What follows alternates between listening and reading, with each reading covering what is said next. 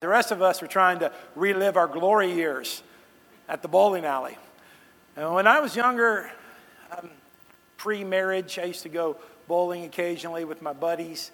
And it was good, clean fun, but I got really, really arrogant at the bowling alley. I got loud, cocky. I would harass the people I was bowling with and said smart aleck things in my previous life. Just kind of obnoxious. That just was the old me. So when I went bowling with my friends Friday night, with whom I pastor, with whom I share God's word with on a regular basis, for who I shepherd, I stepped right back into that old role. And man, I was just being a punk. I was harassing these guys, making fun of them, and about the third roll of the ball, actually, I hit a strike. And I went off on some kind of dance, and it kind of, it kind of just exasperated my arrogance. And so Bowling has modernized sometime if you haven't been in a while. It's pretty cool. When you roll the ball down the lane, it actually measures the speed of the ball. So I'm getting ready to bowl, and Tommy Hollidan is on my left, one of our board members here. And if you don't remember bowling etiquette, you're supposed to look to the right and let the person on the right go first. And so he, he was being polite to me, but I said, Tommy, do you want to have a race to see who can get the ball down the lane the fastest? And he got the eye of the tiger. He said, It's on. All right. So we get ready and we do a three count. We go one, two, three. And I took off to roll that ball. And I'm not going to lie, my form was pretty good. I mean, I looked pretty good doing this.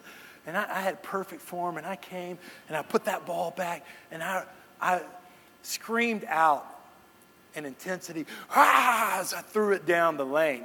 Well, everyone thought that was a scream of intensity, but what they didn't know, what they didn't realize, it wasn't really a scream of intensity, it was a scream of pain. Because, guys, as I rolled that ball and fully extended, I felt a pop in my left calf. Guys, I pulled a muscle bowling.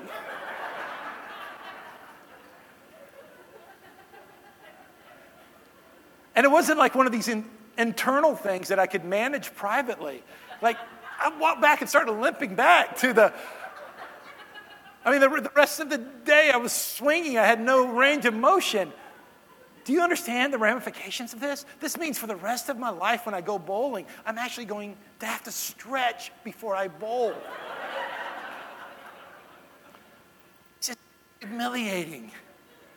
And it was a great reminder that humility does come, and hey, we're getting older, aren't we? Until Jesus returns to redeem the order of the world, the world is in some form of decay, and that's why Jesus makes all things new. Today, we're going to talk about one of the classic scriptures of the Old Testament the valley of the dry bones. And the title of my message is this Dry Bones Live Again. God's people, as often happens, we're not ideally living up to his standards. And so, after he corrected them, he sent a word in Ezekiel 36 calling them back to greatness, calling them back to who they were going to be. And as often happens, we get the word of the Lord and we get the vision from God, and that's exciting and exhilarating and motivating, and then everything after that is tough, right? So Ezekiel has this vision, and that's the vision I want us now to read about together. Ezekiel chapter 37, starting with verse 1. The hand of the Lord was on me.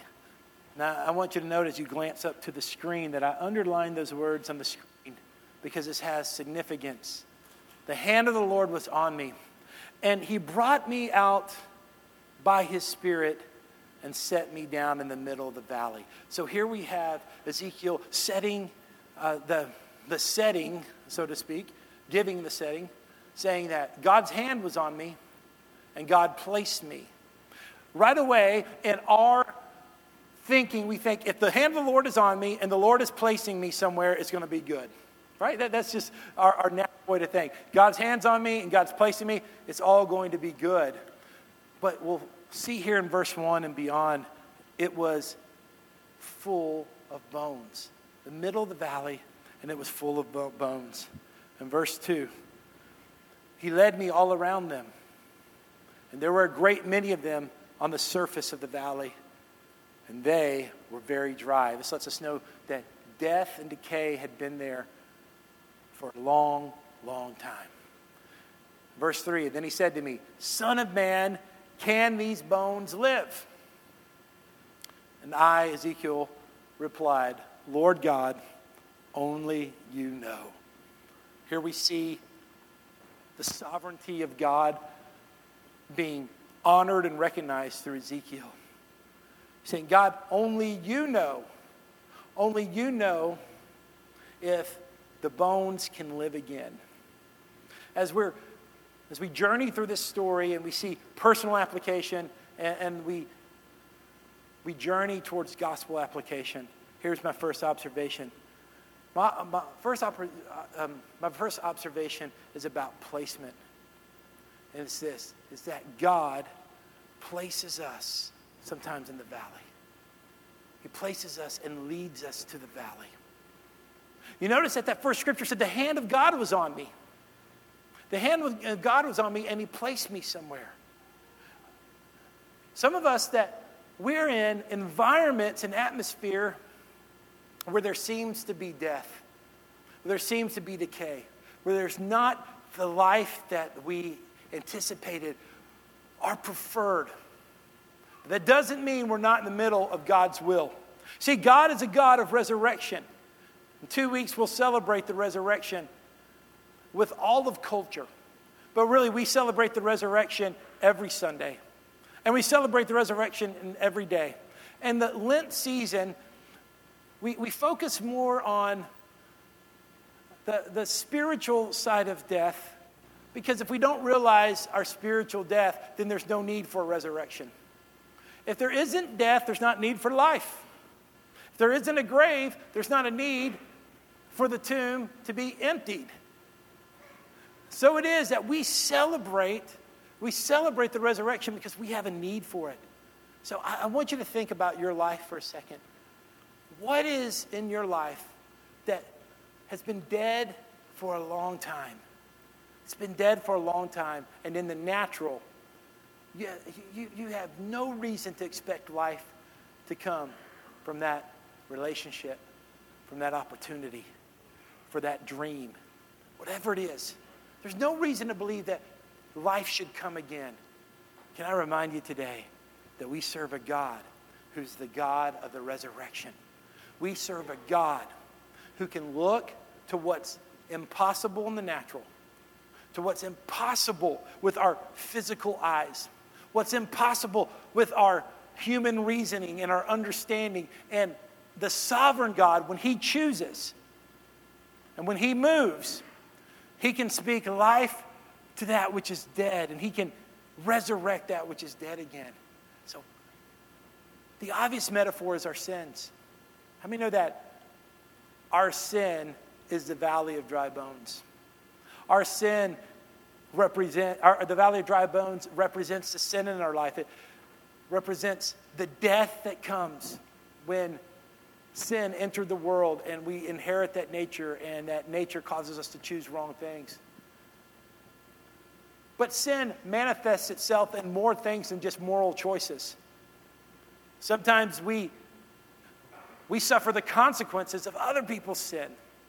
And in our whole earth, in, in every part of, of the world, sinful choices and sinful things affect us all. And we're never immune from sin until we see Jesus again and He face to face and He eradicates sin from the world. But within our sinful state. We're not hopeless. There's a renewal, there's a regeneration, there's life that's coming. And God wants you to realize that maybe the reason He's placed you in an atmosphere where there's death, it's not punitive. It's not because you don't have the favor of God. It's not because you're not blessed. If you're at that place where you're aware of death because resurrection is coming, the third day isn't here yet. Sunday morning hasn't quite arrived. The hand of the God is on you. The hand of God has placed you in the valley of dry bones. And you're right where you're supposed to be because He's positioning you for a miracle. If it was easy right now, if it was safe right now, if it was predictable right now, you wouldn't need God, would you? But the fact that you're at a hopeless place, you're at a place where the valley of dry bones. They're speaking death, death, decay, decay, not just recent death, but there's been death for a long time, and there is no hope in the natural. But the Lord has placed you there because the power of the Lord wants to resurrect something in your life. It may be the situation, it may be the circumstance, it, it, it may be the relationship. I don't know, but I know this is that there's a resurrection coming within you. A resurrection of the man of God or the woman of God He's called you to be. So don't despair today. Don't think that if your life, the atmosphere of your life is not preferable right now, that you're not at the mountaintop that you thought you would be at. That you're at a place where in the natural, there's piles and piles of bones, and everything is in the natural state of decay. The Lord's hand is still on you. The Lord has placed you there for a reason. This, this happens a lot of different ways.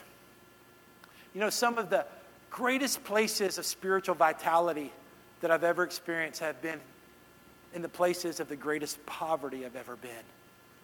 When I've been on mission trips to Monterrey, Mexico, to Baja, Mexico, when I've seen the church in Turkey, when, I've been at, at places where there's not advantages of nice buildings and government support and, and comfortable circumstances. In the natural, we would say, the church specialist would say, that church could never grow, right? The religious experts would say, well, that's not the right atmosphere for a church to thrive. But can I tell you, God's people thrive in adversity. God's people thrive when there's challenges. God's people thrive where there's a lack of comfort, even because the Spirit breathes in unlikely places. And the Spirit breathes at unlikely times. And that gives us hope today that the Spirit is breathing on you and through you. And resurrection is right before you. God's going to resurrect the things we need.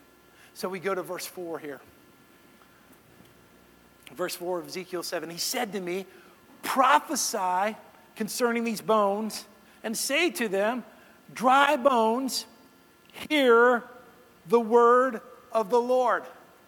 Other translations say, Dry bones, live again.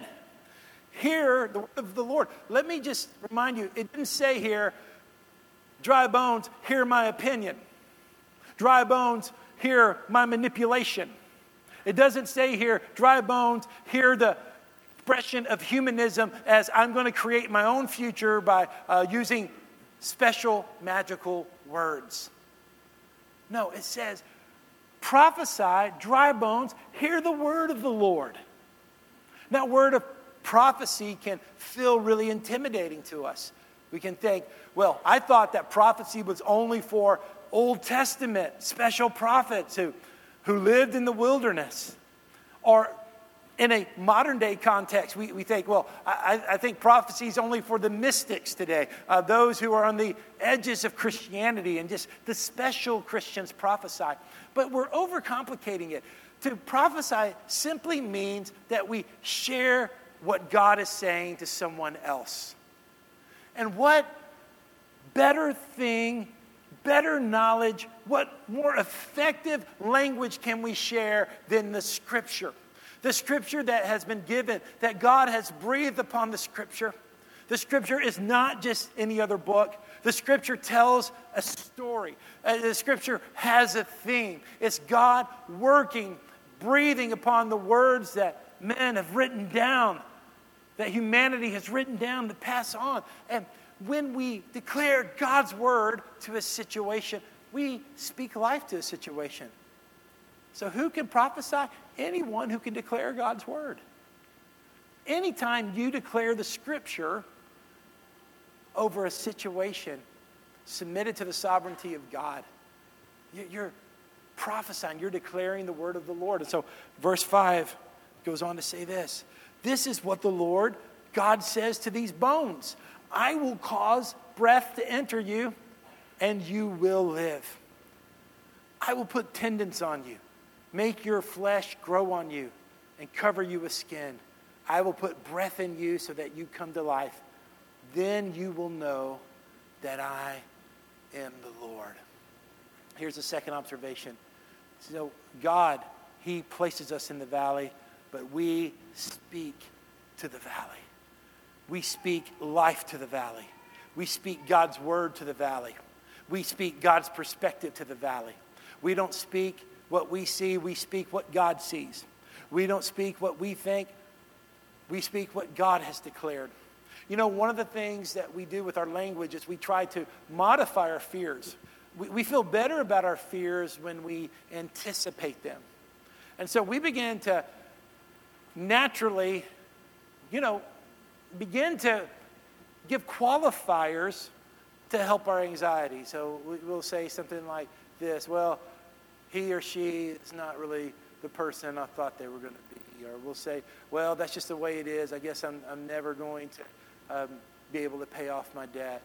Or, or, or we'll say, Well, I guess that's just, just the way it is that, you know, some, something, the, the car was bound to break down, and, and that's just the way it is. I'm always going to have car trouble. And we, we begin to we begin to get negative. I'm giving you kind of simplistic examples here, but we, we, begin, begin to uh, negatively speak so it doesn't catch us off guard when something negative happens.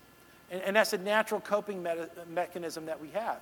And I'm not one to say that that's sinful or wrong. I don't want you to become paranoid. I don't want us to become a bunch of fake people who are like, we're never saying anything negative, because that's not genuine either. That's just, that's just kind of goofy. What, what, what I'm saying is I'm saying that we have to move beyond the fear that causes us to be cynical and negative and, and expect the worst. And God wants to raise our perspective. And instead of fear, he wants to raise up faith that we begin to not see what we can see and, and, and what's visible with our natural eyes or what we can believe with our natural mind, but we begin to recognize and hear the word of the Lord for situations in our life. And we begin to see that that which was dead before through Jesus won't stay dead forever. That which is, has been written off, that which is seen as a defeat, that valley that looks like it's a place of death, through Jesus and through his sovereign will, there's a resurrection that's coming to the valley. And because of that, we can begin to speak life through God's word to situations in our life. And if I hope you get anything from this today, I hope that God can help change your language and change your perspective to line up with his perspective. And so begin to speak and prophesy towards our children. Our children will be involved in church again. Our children will love God's word again. Our children will make good choices for their future. We begin to speak over environments that we're over. The small group I'm in will function and be healthy. We will have community. I believe not because I'm saying it, because I'm sinful. You know, listen, if it's up to what I say, I'm going to fail. But because of who God is and what God has said and what God has declared, I'm going to align my words with the Word of God. And I'm going to speak and prophesy life to the valley. This is what God is calling us to do. Anyone can point out the negative, right? Anyone can point out what's going wrong. It's so easy to deconstruct any situation. But it takes faith. It takes God. It takes His word to speak and prophesy life to that which is dead, to speak and prophesy life to that which has been written off, to speak and prophesy life to that which is in the valley of the dry bones. And God can give us the faith to speak what He has spoken, to say what He has said, to see what He has seen. That is a promise we have. So this is how the story, the story ends. Or really, the story is still unfolding. Verse 7. So I prophesied as I was commanded. And I, as I was prophesying, there was a noise. Now, this is great language. You can just let your imagination begin to join the scripture here. As I was prophesying, there was a noise, a rattling sound, and the bones came together, bone to bone. As I looked, tendons appeared on them, flesh grew, and skin covered them, but there was no breath in them. He said to me, Prophesy to the breath, prophesy, Son of Man. Say to it, This is what the Lord God says. Breath, come from the four winds and breathe into these slain so that they may live. In verse 10, so I prophesied as he commanded me, and the breath entered them, and they came to life, and they stood on their feet, a vast army. This is a vision that Ezekiel was having, having. A vision. A vision of this place of desolation, this place of emptiness, this place of decay. That when the sovereign God tells you, you prophesy, you speak to that, you speak life to that. That which was impossible, that which was unlikely, that which was unbelievable happened right there. The valley of the dry bones was not the ending place, it was a beginning place. The valley of dry bones was not the place where everything finished, it was the beginning of the resurrection. And here's the third point is God resurrects the valley. God resurrects the valley. He causes life to spring up again. He causes the bones to rattle and to reconnect. He causes the flesh to grow again. He causes the tendons to come on. And this resurrection becomes an army, his army. How many know that's what the church is?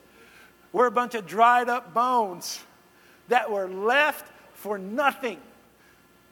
We were left in decay. But the Holy Spirit breathed upon us, and the resurrection power of Jesus came upon us. And God took a lot of dry bones and He breathed His Spirit upon us, and we came together as a church, bone by bone. Tendon by tendon, flesh began to grow upon us, and we didn't become a lot of scattered dry bones. We became a mighty army, the church universal, at all over the world today, on every continent, in virtually every language. Jesus is being proclaimed. The cross is being lifted up. The resurrection is demands a celebration in two weeks on Resurrection Sunday. Why? Because God has taken unlikely people and He has resurrected us to be an army that declares His name. And this is hope that we have, right? This is the hope that we have. And so, this is what the Lord says. And I, I want you to see this starting in verse 10. And, and then He said to me, Prophesy. Then He said to me, Son of man, these, these bones are the whole house of Israel. Look, look how they say, Our bones are dried up and our hope has perished. We are cut off.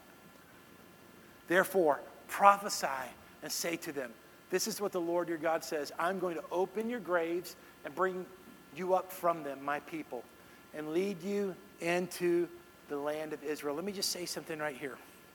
Let's go back to that previous verse if you can. This prophecy has happened in a couple of different waves. One of the waves has happened in our lifetime. When the Jewish people became a nation again in 1948, when in 1967 they miraculously defended themselves against the League of Arab Nations. This was a sign of Ezekiel 37 coming true again. Ezekiel 37, the Jewish people and the regathering of the Jewish people in their ancestral land is a sign that God's word does come true. That God, when He says something, it comes to pass. And that's one of the reasons that we love Israel and we love the Jewish people. We love it because God's made a covenant with them. And that covenant doesn't mean that He loves them more than He loves us. God doesn't love the Jews more than he loves the Palestinians. God doesn't love Americans more than he loves Iranians or North Koreans. He loves all people the same. He loves all people, but he has put special purpose on Jewish, the Jewish people to birth the Messiah and to bring the Messiah back. And he doesn't break his covenants. And so when we begin to see God working among the Jewish people, this is a sign to us that God's word is true, that God's word will come to pass. And they themselves and the nation of Israel is a sign to you that what God has promised you will come to pass. What God has promised you will come to pass. It's one of the reminders that His word is true. So, why does God keep His word? Why does God keep His promises? Look at what verse 13 says. Verse 13 says, You will know that I am the Lord my people when I open your graves and bring you up from them. Verse 14 I will put my spirit in you, and you will live, and I will settle you in your own land. Then you will know that I am the Lord. I have spoken, and I will do it. This is the declaration of the Lord. The Lord will cause his word to come to pass for you. I can't promise you when. I can't promise you how. But if Jesus, if you believe he's the Son of God, and if you believe that he voluntarily gave his life on the cross, and you believe in that resurrection on the third day, that God is a promise keeper, God is a God of covenant. When God makes a covenant with his people, he brings it to pass, and you are his people. God is going to cause the good things he's promised you to come to pass in your life. This is a sign. The valley of the dry bones is a sign to you. It's a sign, and we see it coming to pass in our Jewish friends. And now we see it coming to pass in our personal lives. We see God bringing His word and, and, causing us to be faithful and to hold on and to believe. So, where does this bring us to the gospel? You see, because it all goes back to the good news of Jesus. And I know this is that the greater story than the regathering of the Jews is going to be the sal- full salvation of the Jews when the Jews fully recognize Jesus as a Messiah. And the scripture talks about that. Talks about that in Romans 9, Romans 10, Romans 11. We kind of skip from Romans 8 to Romans 12. But Romans 9, 10, and 11 are powerful declarations of the future, the full grafting in of the Jews. We're going to see that. We're going to see God do that. And that, that's, that's a blessing, and that's a part of the gospel. But the more important thing is this is that Jesus died for the whole world. Jesus died for all of humanity. Jesus died for everyone. Resurrection power is not just for the select, it's not just for the few, it's for the whole world. Jesus covered the sins of the entire world. He loves all nations. He loves all ethnic groups. He loves all people. He loves all generations. He loves all ways we categorize people. And He wants to share His resurrection power. Jesus raised a man named Lazarus right before His resurrection as foreshadowing his resurrection power. And when he was discussing this with one of Lazarus' sister, he said this in John chapter 11. John chapter 11, verse 25, Jesus said to her, I am the resurrection and the life. The one who believes in me, even if he dies, will live. Is that not a powerful statement? He didn't say the Jew who believes in me. He didn't say the, the American who believes in me. He, he didn't say just the special chosen elite who believe in me only. He says the one who believes in me, even if he dies, we'll live. This is the gospel message that Jesus has come and he is the one who has restored the sin in the valley of the dry bones. Jesus, when he came out of the tomb, when he came out of the grave, when he came out on the third day, that's when the bones came together. That's when the tendons came back on. When the Holy Spirit came on the day of Pentecost, he breathed life into that resurrection for all of us so that the power of God is not just something we read about or talk about or sing about. The power of God is something we experience. Resurrection power is not a myth, it's not a story, it's alive in this room right now. Resurrection power is this space between us. I want you to stand with me and I want us to look as we're standing at Romans chapter 8. Romans chapter 8 says this You, however, are not in the flesh, but in the Spirit, since the Spirit of God lives in you. But if anyone does not have the Spirit of Christ, he does not belong to him. Now, if Christ is in you, the body is dead because of sin, but the Spirit is life because of righteousness.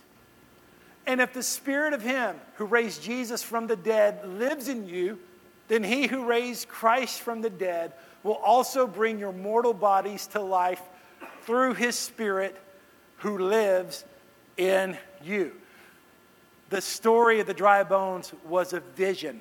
The story of the dry bones was a dream that was written down, but it is not just a distant story. It's foreshadowing the story that we're right in the middle of right now. We're right in the middle of the resurrection story because God is redeeming the world He's redeeming us, He's redeeming our hearts, and He's causing new life. And that spirit that raised Christ from the dead is alive in this place, and it's alive in you right now. And we're here as partakers, partakers of the life we have in the Spirit of God. I want to pray with you today. Father, I come to you right now, Lord, and I thank you that, Lord, on this morning, God, you chose for us to go to Ezekiel 37, and you chose for us to go to John chapter 11, and you chose for us to go to Romans chapter 8 because you're the God of the resurrection. You're not the God of death.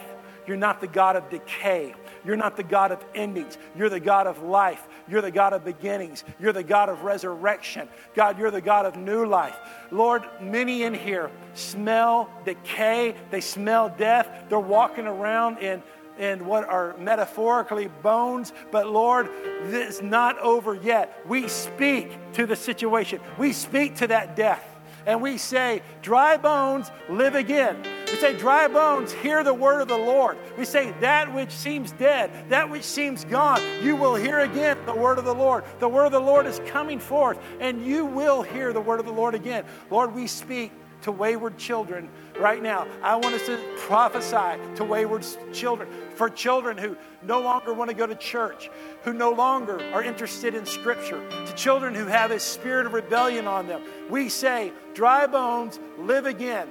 Hear the word of the Lord. Let the word of the Lord come. Lord, we pray, God, for uh, those who are in rebellion, God, those who have turned their hearts away from God, those who have turned their hearts away from the gospel. We say, Dry bones, live again. We say, Dry bones, hear the word of the Lord. Now, Lord, we speak now to the most important category here. We speak to ourselves. We speak to our hearts. I speak to Aaron Allison's heart, my heart that wants to stray, my heart that wants to wonder, my heart that hardens my heart to the Holy Spirit. And I speak to the dry bones in my valley, and I say, Hear the word of the Lord, hear the voice of God, hear the Spirit of God move again. We thank you for a fresh breath of your spirit that's coming, God. A fresh breath that's coming on your people, Lord. We thank you, Lord, that resurrection power is alive. We're not going to wait for two weeks for resurrection power because it's alive. It's oozing around us, it's all around us. And we step into your resurrection power. We step into what you have, God,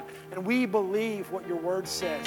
stop believing only what you can see. Stop believing only what you can understand. Stop believing only what you can comprehend. Hear the word of the Lord. Speak the word of the Lord over your situation. Speak the word of the Lord over your dream. Speak the word of the Lord over that opportunity. Speak the word of the Lord over that which is dead and broken in your life. Believe again. How many know that there is a faith that's greater than the fear? You may be scared today. You may be in fear. That means you're a candidate for faith. That means faith is here for you.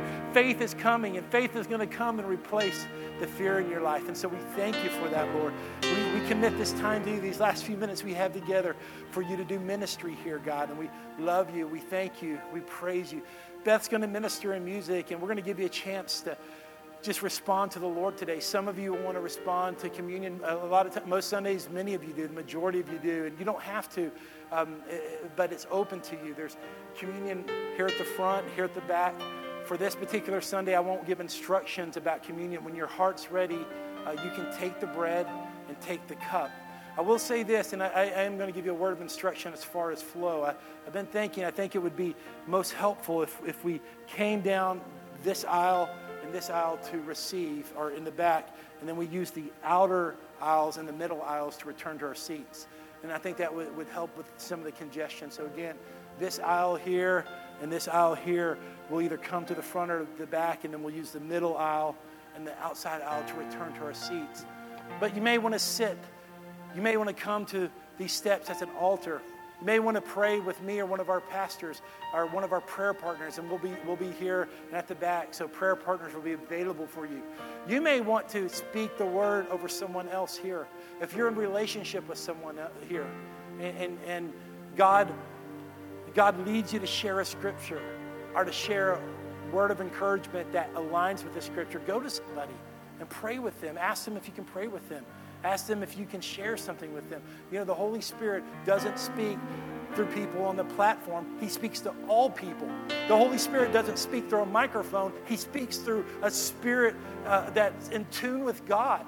It's not about who's up front, it's, it's who's in tune with the Spirit. It's who is in step with the Spirit. You don't have to be eloquent to speak the word of the Lord. You don't have to be a good public speaker. In fact, some of the greatest words from the Lord that I've gotten have been people have written down and, and have emailed me, and in past years have sent me letters on them. And those have been some of the most meaningful, thoughtful uh, voices in my life. And so God speaks through all of us. And so I just encourage you to stay in step with the Holy Spirit, stay in step with Him. Uh, let Him be your partner, let Him help you, let Him guide you. You may want to sit and reflect. We commit this time to you, Lord. Lord, we pray, thank you, resurrection powers here. And Lord, as we pray with one another, as we, um, many of us go to the Lord's table, Lord, uh, we, we dedicate this time to you for your purposes. Cause your life to breathe on us again. In Jesus' name we pray. Amen. The table of the Lord is open.